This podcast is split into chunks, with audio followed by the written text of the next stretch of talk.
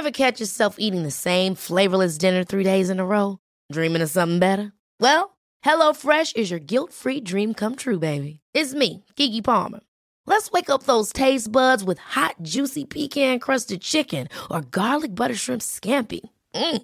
Hello Fresh. Stop dreaming of all the delicious possibilities and dig in at HelloFresh.com. Let's get this dinner party started. Hiring for your small business? If you're not looking for professionals on LinkedIn, you're looking in the wrong place. That's like looking for your car keys in a fish tank. LinkedIn helps you hire professionals you can't find anywhere else, even those who aren't actively searching for a new job but might be open to the perfect role. In a given month, over 70% of LinkedIn users don't even visit other leading job sites. So start looking in the right place. With LinkedIn, you can hire professionals like a professional. Post your free job on linkedin.com slash achieve today. Investpodden. Du lyssnar på Investpodden med Ronja och Ted och idag har vi med oss Daniel från Funny by Me. 100 avsnitt du senast var här. Ja, kul. Välkommen tillbaka Daniel. Vilken grej va? 100 avsnitt.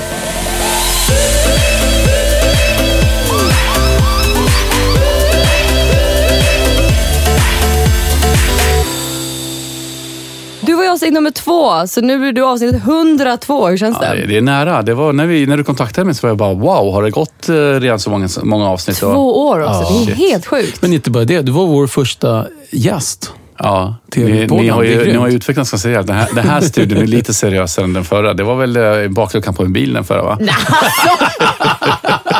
Nej, det var inte riktigt. Det där Nej, var lite skojar, jag skojar, jag skojar. Men Men är... all, alla startups börjar någonstans, kan man Exakt. säga så? Och nu sitter ni här i lyx och flärd och koppar och guld. Så är det. Det här är ju Lyx och Flärd Studio, 100%. Eh, Men, Jag tror vi kommer behöva ta fotografier till det här faktiskt. Ja, ja. men, men vår förra studio var ju dock en seriös studio. Många poddar kör ju att de ställer upp en mick och vi har ju alltid kört men jag kommer ihåg det. studio. Men det, Ehm, det, det, det ska du ha en eloge Ronja. Du har ju hela tiden sagt att kvaliteten är viktig. Det är ju knappt så att... Vi har ju faktiskt på senare tid också gjort en del poddar externt. Och då har jag, när man frågar mig, sagt att det är inte jag säker på. För Ronja vill ha riktigt bra kvalitet. Och Martin som är killen som faktiskt ser till att ljudet blir bra och saker och ting. Han är också det i kvalitet. Ryan Reynolds här från Mint Mobile. priset på nästan allt som går upp under inflationen, trodde vi att vi skulle bring våra priser down. So to help us, we brought in a reverse auctioneer, which is apparently a thing. Mint Mobile unlimited premium wireless. Ready to get 30, 30, bit to get 30, bit to get 20, 20, 20, bit to get 20, 20, bit to get 15, 15, 15, 15 just 15 bucks a month. So, Give it a try at mintmobile.com slash switch. $45 upfront for three months plus taxes and fees. Promo rate for new customers for limited time. Unlimited more than 40 gigabytes per month. Slows. Full terms at mintmobile.com. Hey, it's Ryan Reynolds, and I'm here with Keith, co-star of my upcoming film, If, only in theaters May 17th. Do you want to tell people the big news? All right, I'll do it. Sign up now and you'll get unlimited for $15 a month and six months of Paramount Plus Essential Plan on us. Mintmobile.com slash switch. Upfront payment of $45 equivalent to $15 per month. Unlimited over 40 gigabytes per month. Face lower speeds. Videos at 480p. Active Mint customers by 531.24 get six months of Paramount Plus Essential Plan. Auto renews after six months. Offer ends May 31st, 2024. Separate Paramount Plus registration required. Terms and conditions apply if rated PG. Ever catch yourself eating the same flavorless dinner three days in a row? Dreaming of something better? Well, HelloFresh is your guilt-free dream come true, baby. It's me, Gigi Palmer. Let's wake up those taste buds with hot, juicy pecan-crusted chicken or garlic butter shrimp scampi. Mm. Hello Fresh. Stop dreaming of all the delicious possibilities and dig in at HelloFresh.com. Let's get this dinner party started.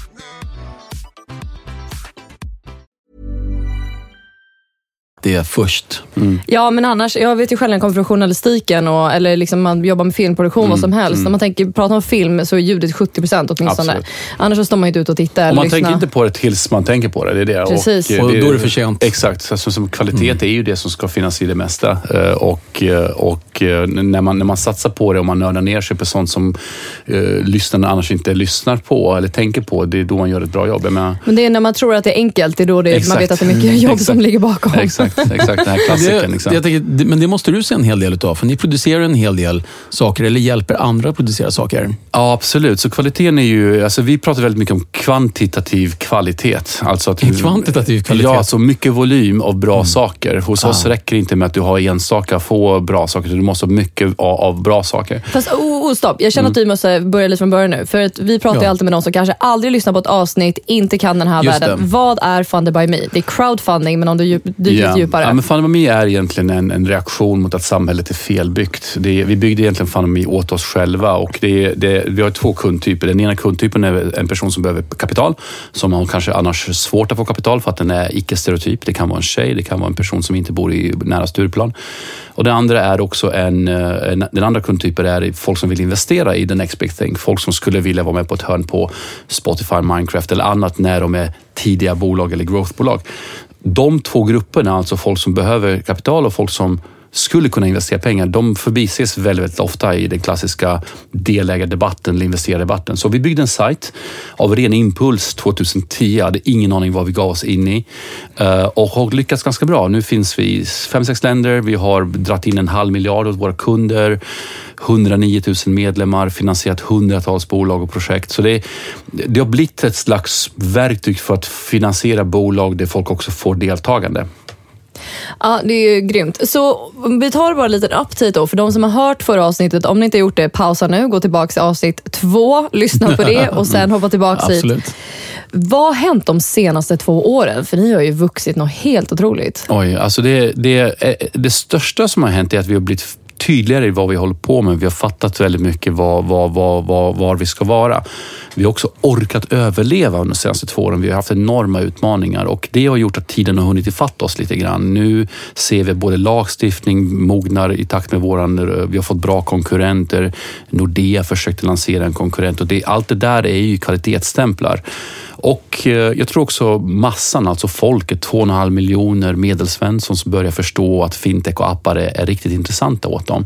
Och vi är en del av den här lilla fintech-revolutionen som i slutändan kommer lära enorma stora grupper människor att bete sig annorlunda med sin ekonomi. Jag tror att ni är en stor del av att det har blivit en trend att investera i onoterat. Ja, absolut. Ja, vi har gjort det rumsrent. Alltså, att, notera ju, att investera i onoterat har ju varit ganska märkligt innan. Bara, äh, men udda, märkliga grejer. Men sen så har det börjat hända stories. Men mm, Spotify noterar sig nu 4 april.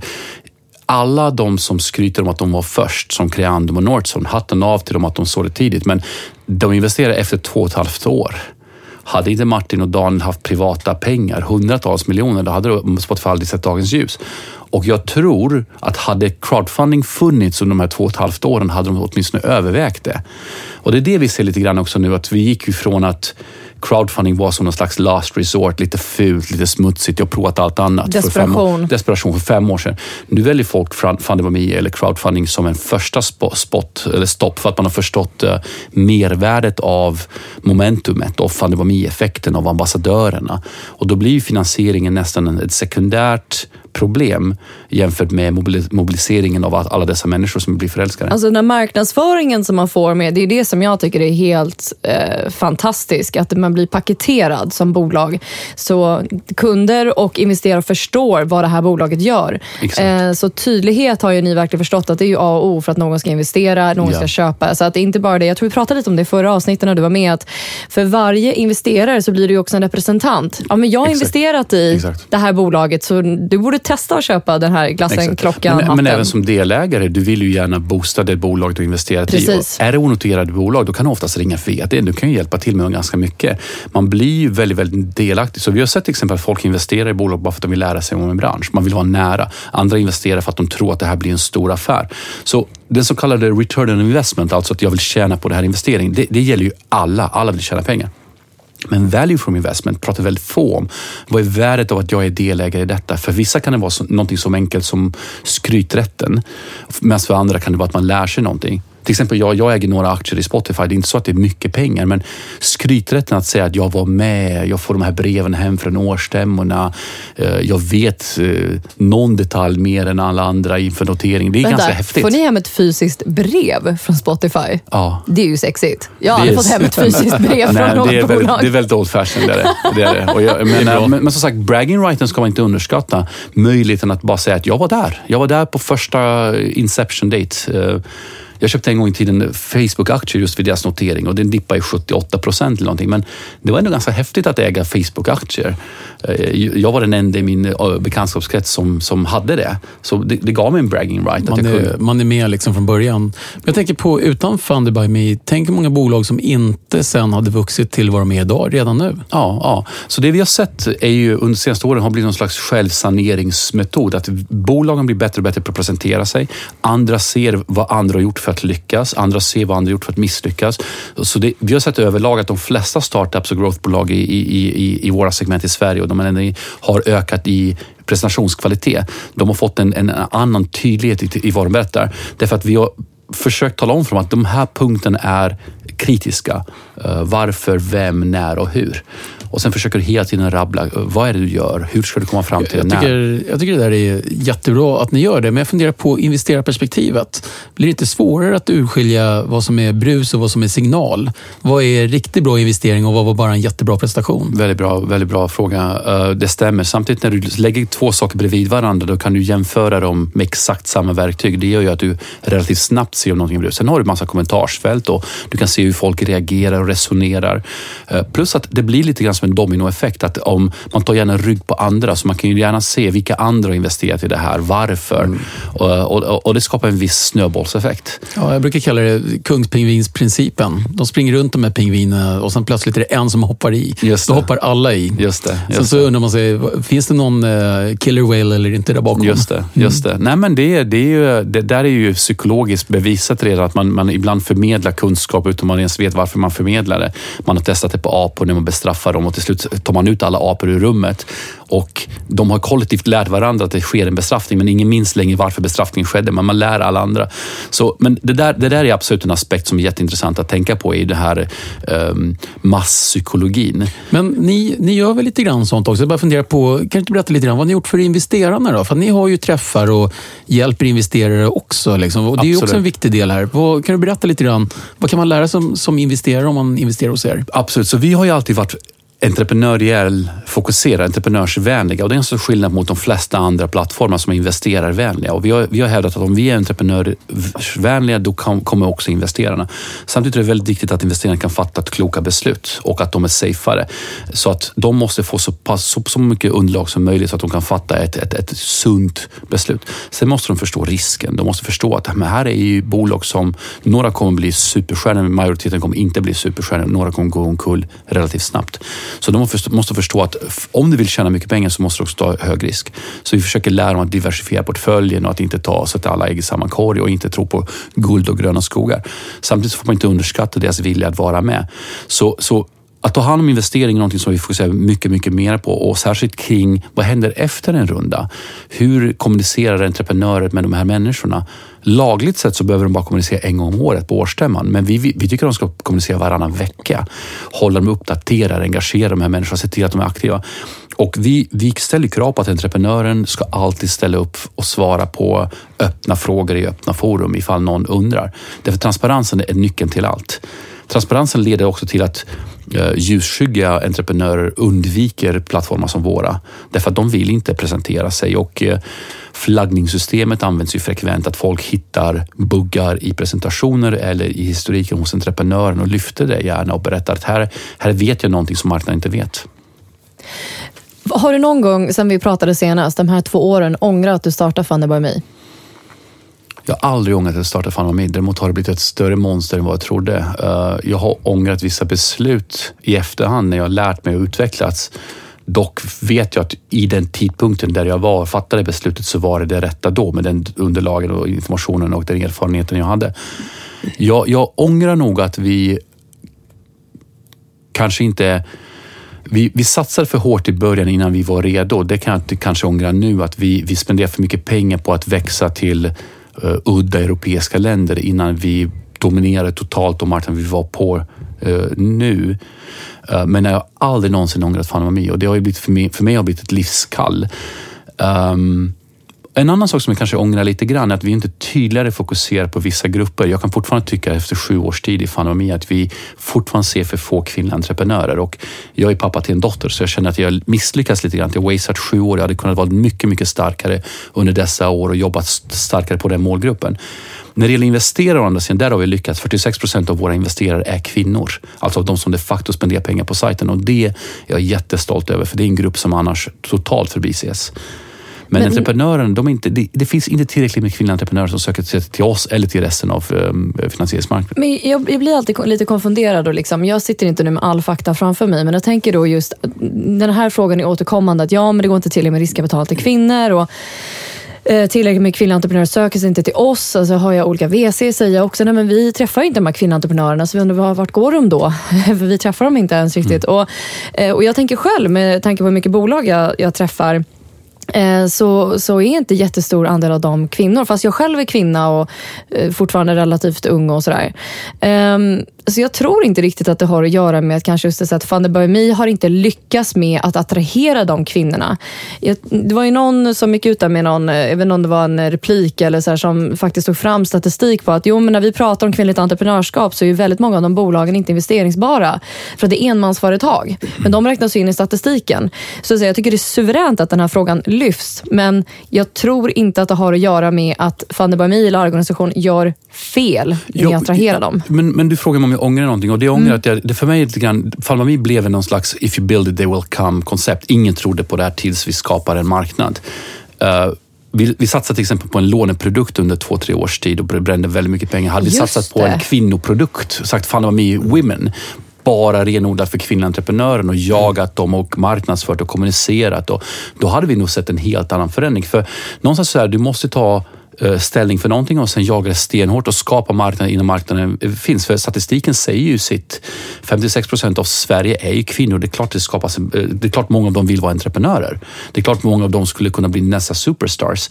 Det är ju självklarhet. Men om du skapar system som är byggda av män för män, då blir det en naturlig exkludering. Fast det där blir också märkligt. Om man startar ett Funded by Me Women, de är segregerat rätt snabbt. Det är det här som blir då kanske lite knasigt. att Nu är ju Funded by Me för båda. Korrekt. Och så punkt. Och så ja. uppmuntrar vi så mycket kvinnor som möjligt att bli entreprenörer för det är ascoolt och kvinnor tycker jag ofta hanterar pengar mycket bättre än vad Säkert. många unga män bevis, gör. Det är bevisat också. Ja, så det, mm. det, det, är inga liksom konstigheter. Det, det, är jag ganska säker på att ja. det är så. Nej, men det är statistik på att kvinnliga entreprenörer som tar in kapital lyckas bättre än män. De har, eh, deras bolag överlever eh, i högre grad än män. Så typ, ska du investera i någon och vill ta risk, då tar du mindre risk om du investerar i en kvinna därför att de är duktiga på att förvalta pengarna. De söker också kapital lite senare. Det innebär att de har kommit en bit på vägen och oftast är det då inte bara idéfunding utan det är growth funding nästan alltid. Och mycket mer realistiska planer. Ja, ja. Så om, om, om, om du säger realistiska planer, VSS gillar ju inte realistiska planer. VSS gillar någon som kommer... Jag, menar, jag tror Fredrik Kass eller, eller P. Persson på Nordson bloggade just om Spotify och de berättade att första gången de träffade, de, de hade någon ambition om 100 miljoner och då sa Daniel Lök, vadå 100 miljoner? Vi kan väl ha 100 miljarder? Och jag menar, de flesta människor, 99,999 procent, pratar inte ens, tänker inte som de termerna. Man, och, och VSarna jagar ju de människorna som tänker i de termerna, som kan satsa allt på att gå all in i någonting som är helt insanely eh, ambitionsmässigt. Samtidigt som, hur många hockeystickor har vi inte sett liksom, som inte faktiskt blir ja. en hockeysticka? Ja. Och då kan jag tycka det är ganska skönt när man pratar med kvinnor. Jag föredrar faktiskt, det här är bara min personliga åsikt, men jag föredrar nästan att pusha på entreprenörer och tänka större. Än när man sitter och pratar med någon och säger så här, ja och inom två år så har vi även lanserat på Mars. Ja, hur tänkte ja. du då? Ja. Hur ska det gå till med mm. tanke på att vi inte ens har möjlighet att ta oss dit smidigt och ja. vet inte om det beror. Men sure, lös det inom två år. Ja. Alltså, så här, men vi kan ju backa tillbaka lite, då kanske vi kan börja med månaden då, alltså vi människan ändå har varit på. Liksom. Correct, correct. Nej, men, så det är, tillbaka till din fråga. Om du, om du frågar någonting jag ångrar, så jag ångrar att vi inte jobbat mer på den biten, för jag känner att min dotter håller på att bli, hon är 13 nu, hon, hon är 18 snart. Jag känner att vår generation kanske har misslyckats lite grann med det här. Vi hade kunnat göra mycket, mycket mer för jämställdheten. Vad ska vi göra då? Det här, bara säga att det är ett problem på riktigt vilja göra någonting åt det. If you build it, they will come. Jag tror man, man får inte blunda så att det löser sig. För ingen, de flesta förändringar i samhället kommer från att, från att någon de facto vill. Eh, sen ska man aldrig måla in någon i ett hörn, för då, då blir det fel. Utan liksom, bara, bara gör sitt bästa i, i, i det lilla. Eh, ta fighter när det behövs och öppna dörren när det behövs och kanske satsa lite extra på vissa saker. Vad är du mest stolt över?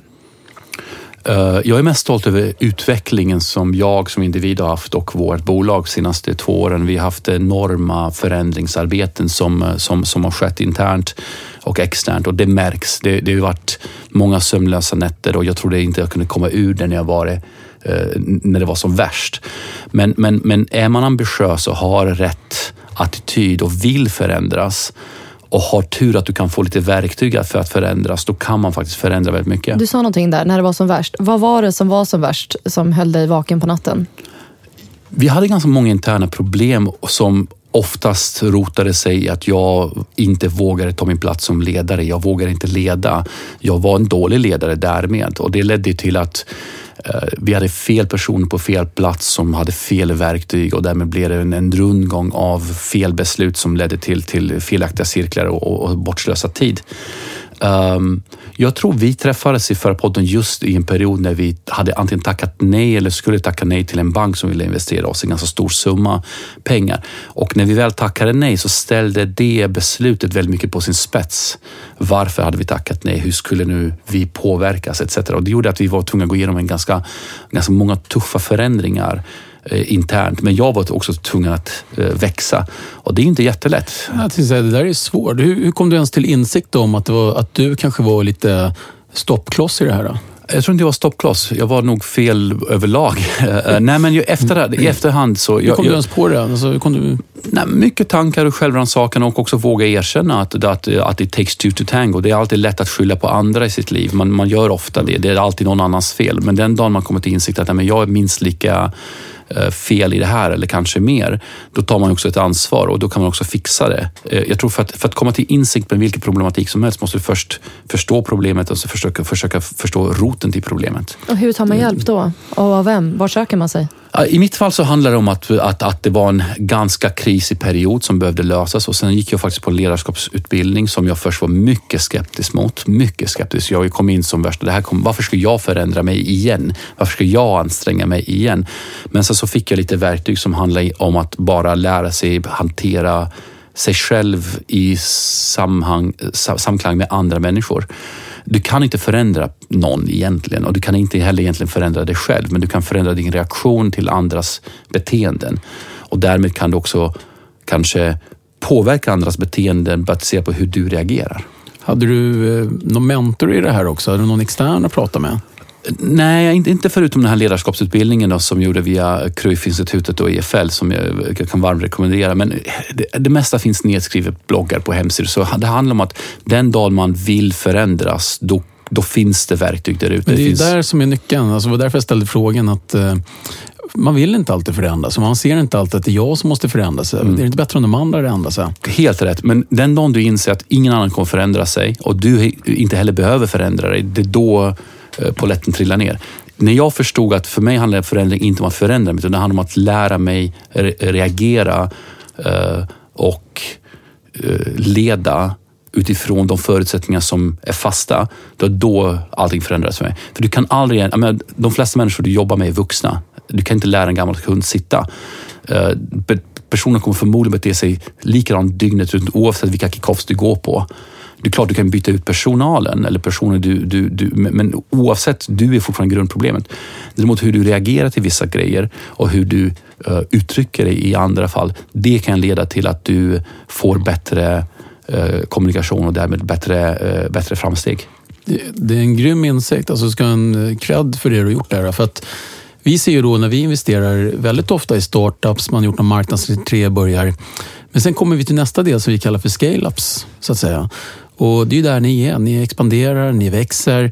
Då händer det saker och då måste man antingen byta lite grann på människor eller också måste man ändra på sin inställning eller hur man reagerar på saker. Och När det handlar om dig själv, varit med och grundat bolaget, det är väldigt ovanligt. Alltså du, ja, du ska ha stor cred för det du har gjort här tycker jag. Mm. Ja, men jag, jag, jag och min medgrundare Arne och våra respektive familjer, vi minns ju hela tiden var vi kom ifrån. Det är så himla lätt för alla våra nya anställda nu att haka på ett tåg som ändå rullar. Men vi, till exempel, vi har enormt mycket att göra nu och då klagar vi shit vad mycket vi har att göra. Vi går ju på knäna.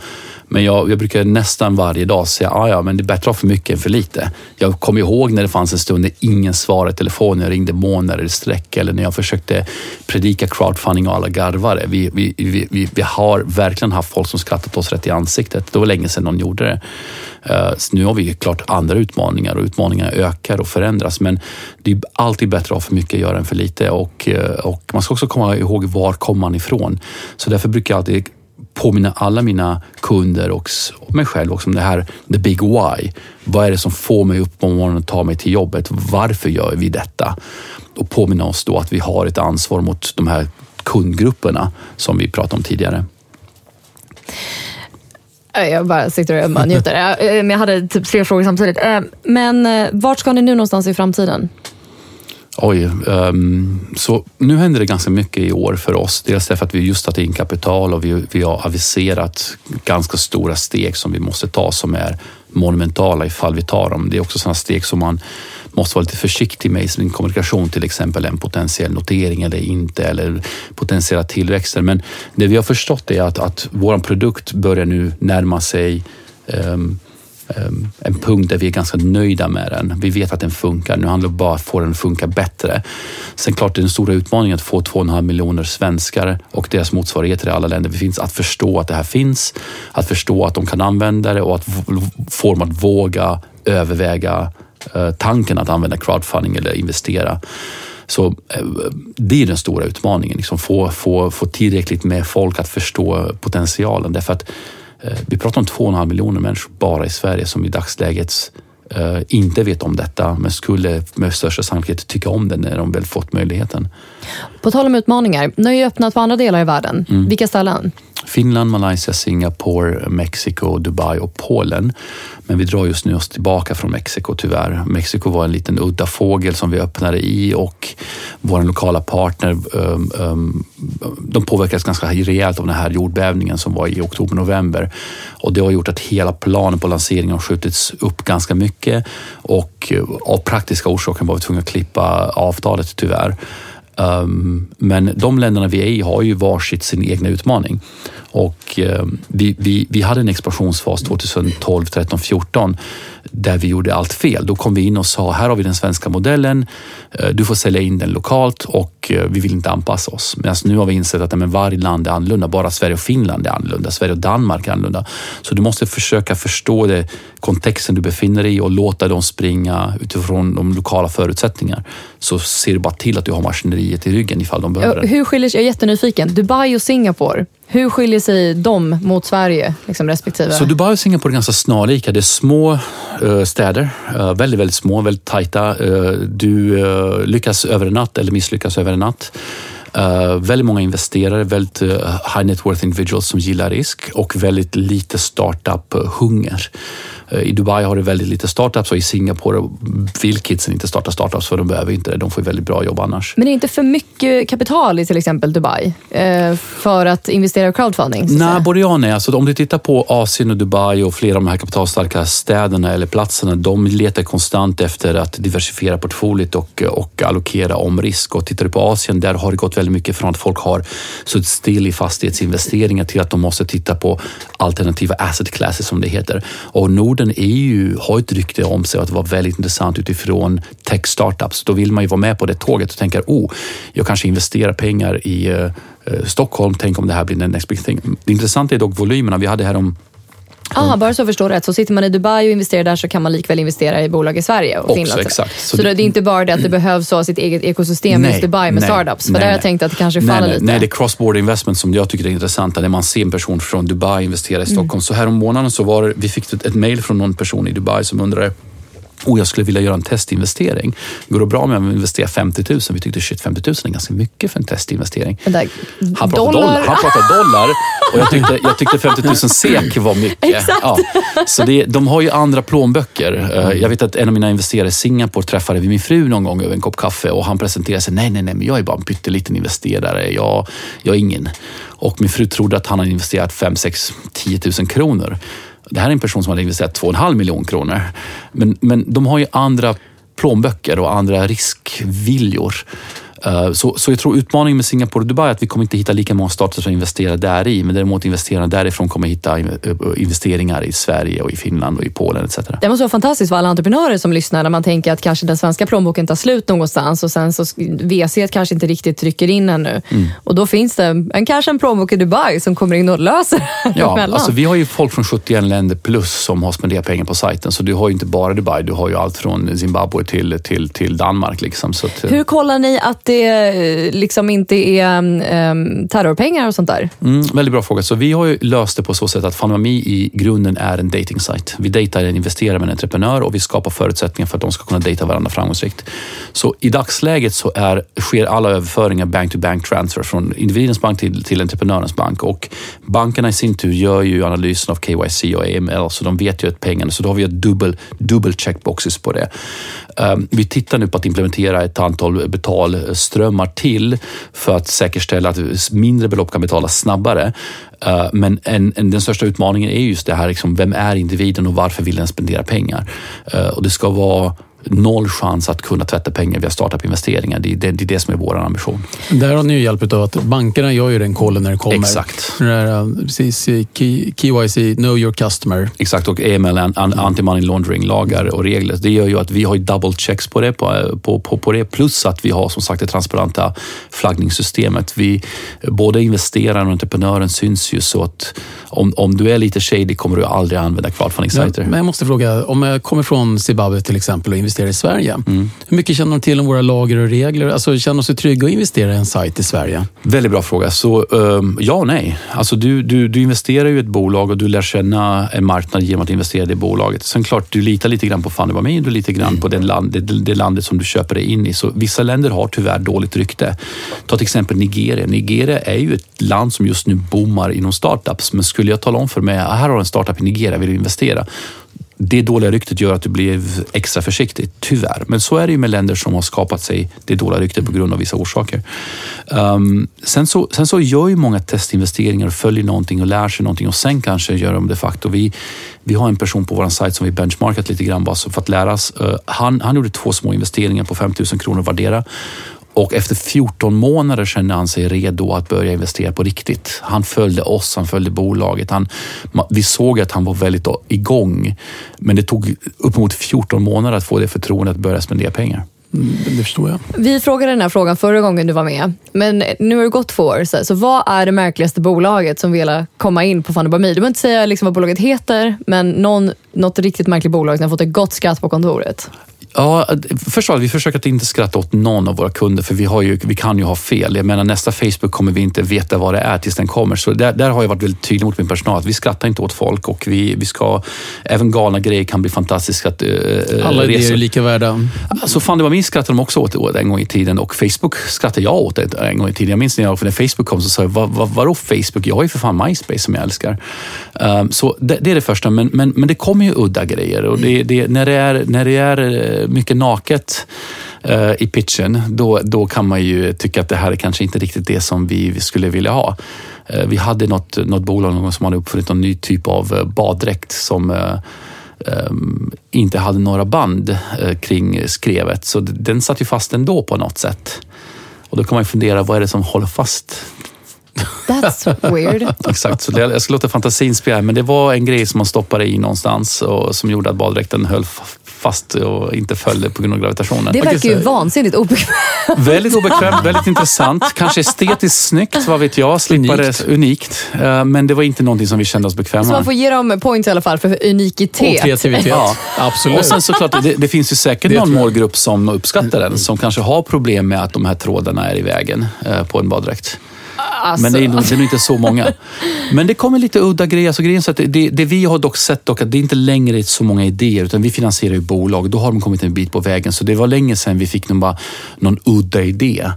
Eh, men samtidigt är det häftigt när det kommer så här galna projekt som till exempel nu har vi ett fantastiskt projekt som jag är så himla stolt att de valde oss som crowdfunding-leverantör. Det är ju eh, killarna bakom Happy Socks. De tog, det är ju en udda idé att göra eh, färgglada strumpor till en 850 miljoners omsättningsbolag. Det måste man tycka är häftigt och nu ska de göra en till sån resa. De har identifierat Manchester, alltså corduroy, som nästa stora trend som är på väg tillbaka. Och de har gett sig fan på att dominera segmentet Manchester Cords. Och har de lyckats med de galna strumporna, då kommer de lyckas med det här också. Och sen vill de ha crowden som delägare för momentumet. Och att de redan nu tar in delägare via crowdfunding tycker jag är briljant. Men, men, men Happy Socks-konceptet måste man tycka var udda från början. Jag förstod inte det från början. att Varför ska man ha färgglada strumpor som är dyra? Men det blev en enorm industri. De skapade verkligen marknad. Ja, jag kommer, det var ju jättestort. Jag bodde i Lettland då med Ja. min eh, dåvarande och han hade Happy Socks.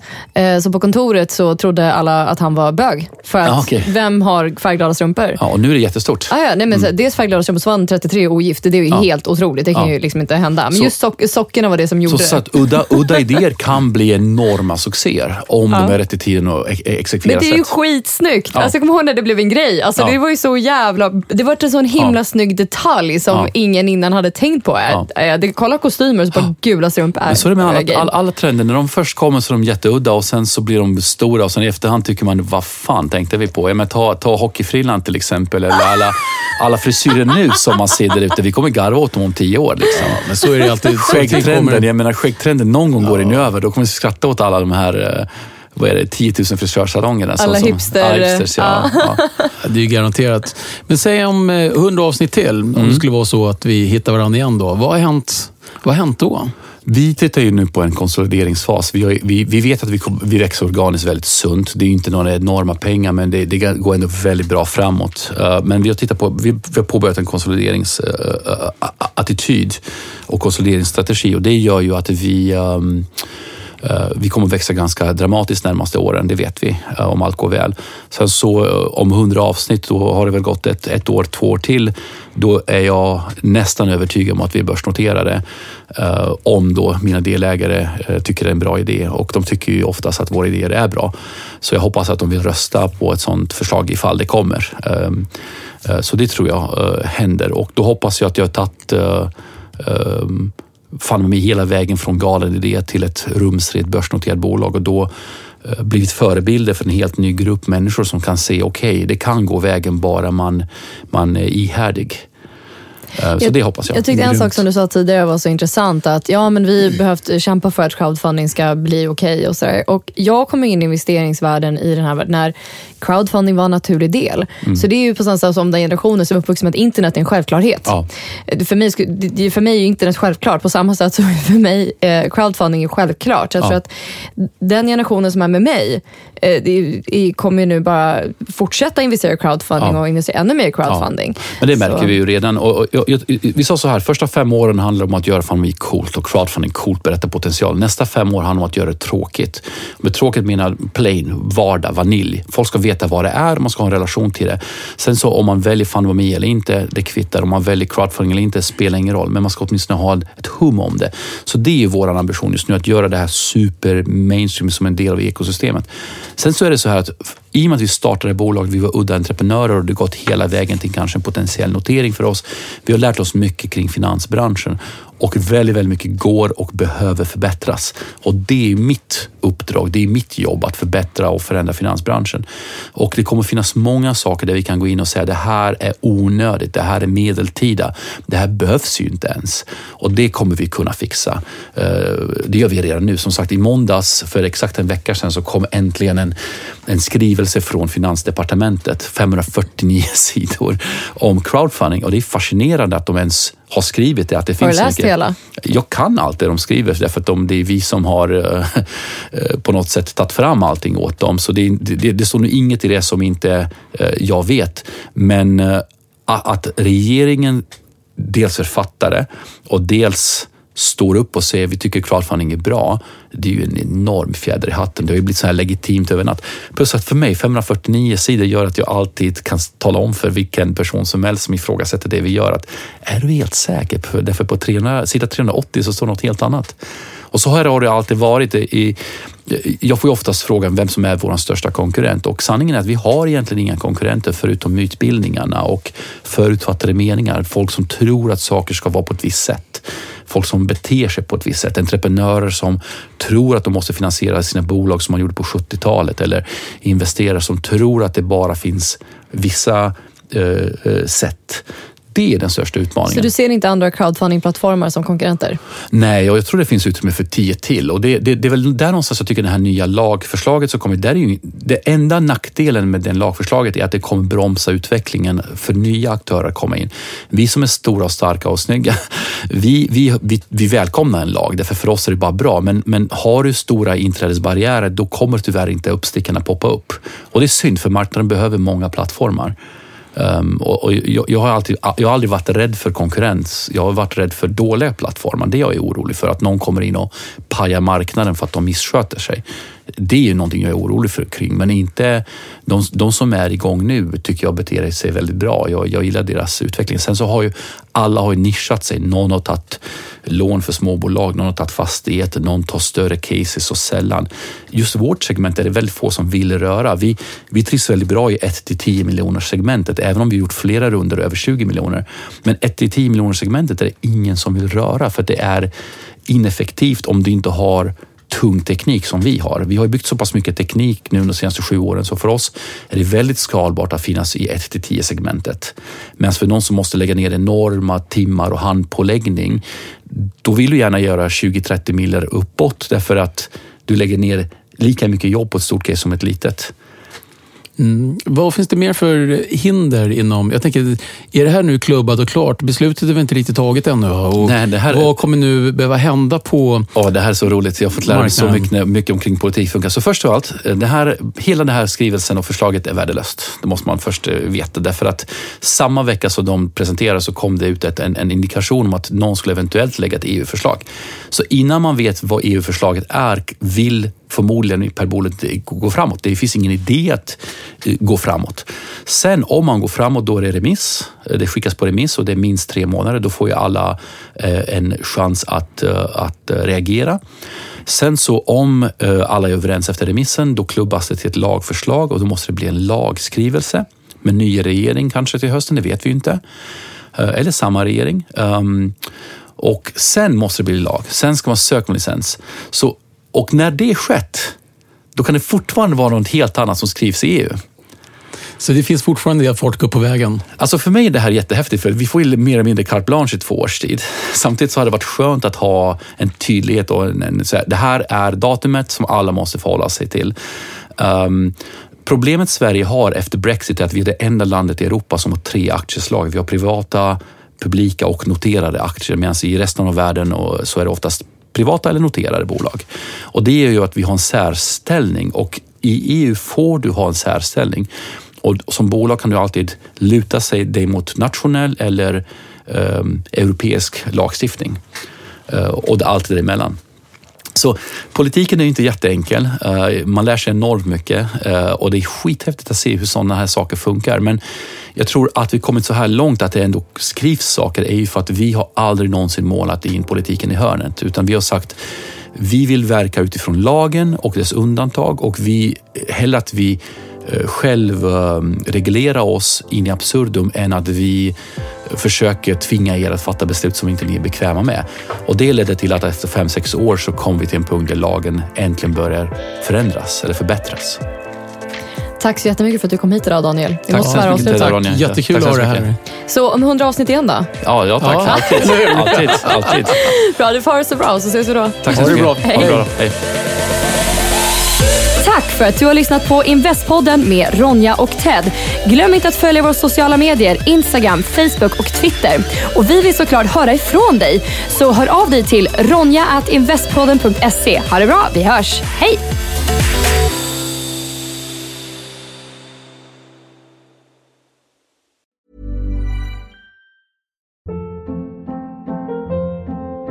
Hold up. What was that? Boring. No flavor. That was as bad as those leftovers you ate all week. Kiki Palmer here, and it's time to say hello to something fresh and guilt-free. Hello Fresh. Jazz up dinner with pecan-crusted chicken or garlic butter shrimp scampi. Now that's music to my mouth. Hello Fresh. Let's get this dinner party started. Discover all the delicious possibilities at hellofresh.com.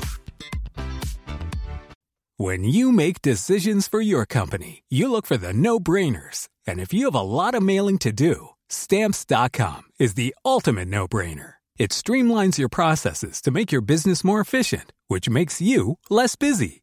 Mail checks, invoices, legal documents, and everything you need to keep your business running with stamps.com. Seamlessly connect with every major marketplace and shopping cart. Schedule package pickups and see your cheapest and fastest shipping options from different carriers. With rates up to 89% off USPS and UPS rates. And with the Stamps.com mobile app, you can take care of mailing and shipping wherever you are. Make the same no-brainer decision as over 1 million other businesses with Stamps.com. Sign up with Code PROGRAM for a four-week trial, plus free postage and a free digital scale. No long-term commitments or contracts. That's Stamps.com. Code PROGRAM.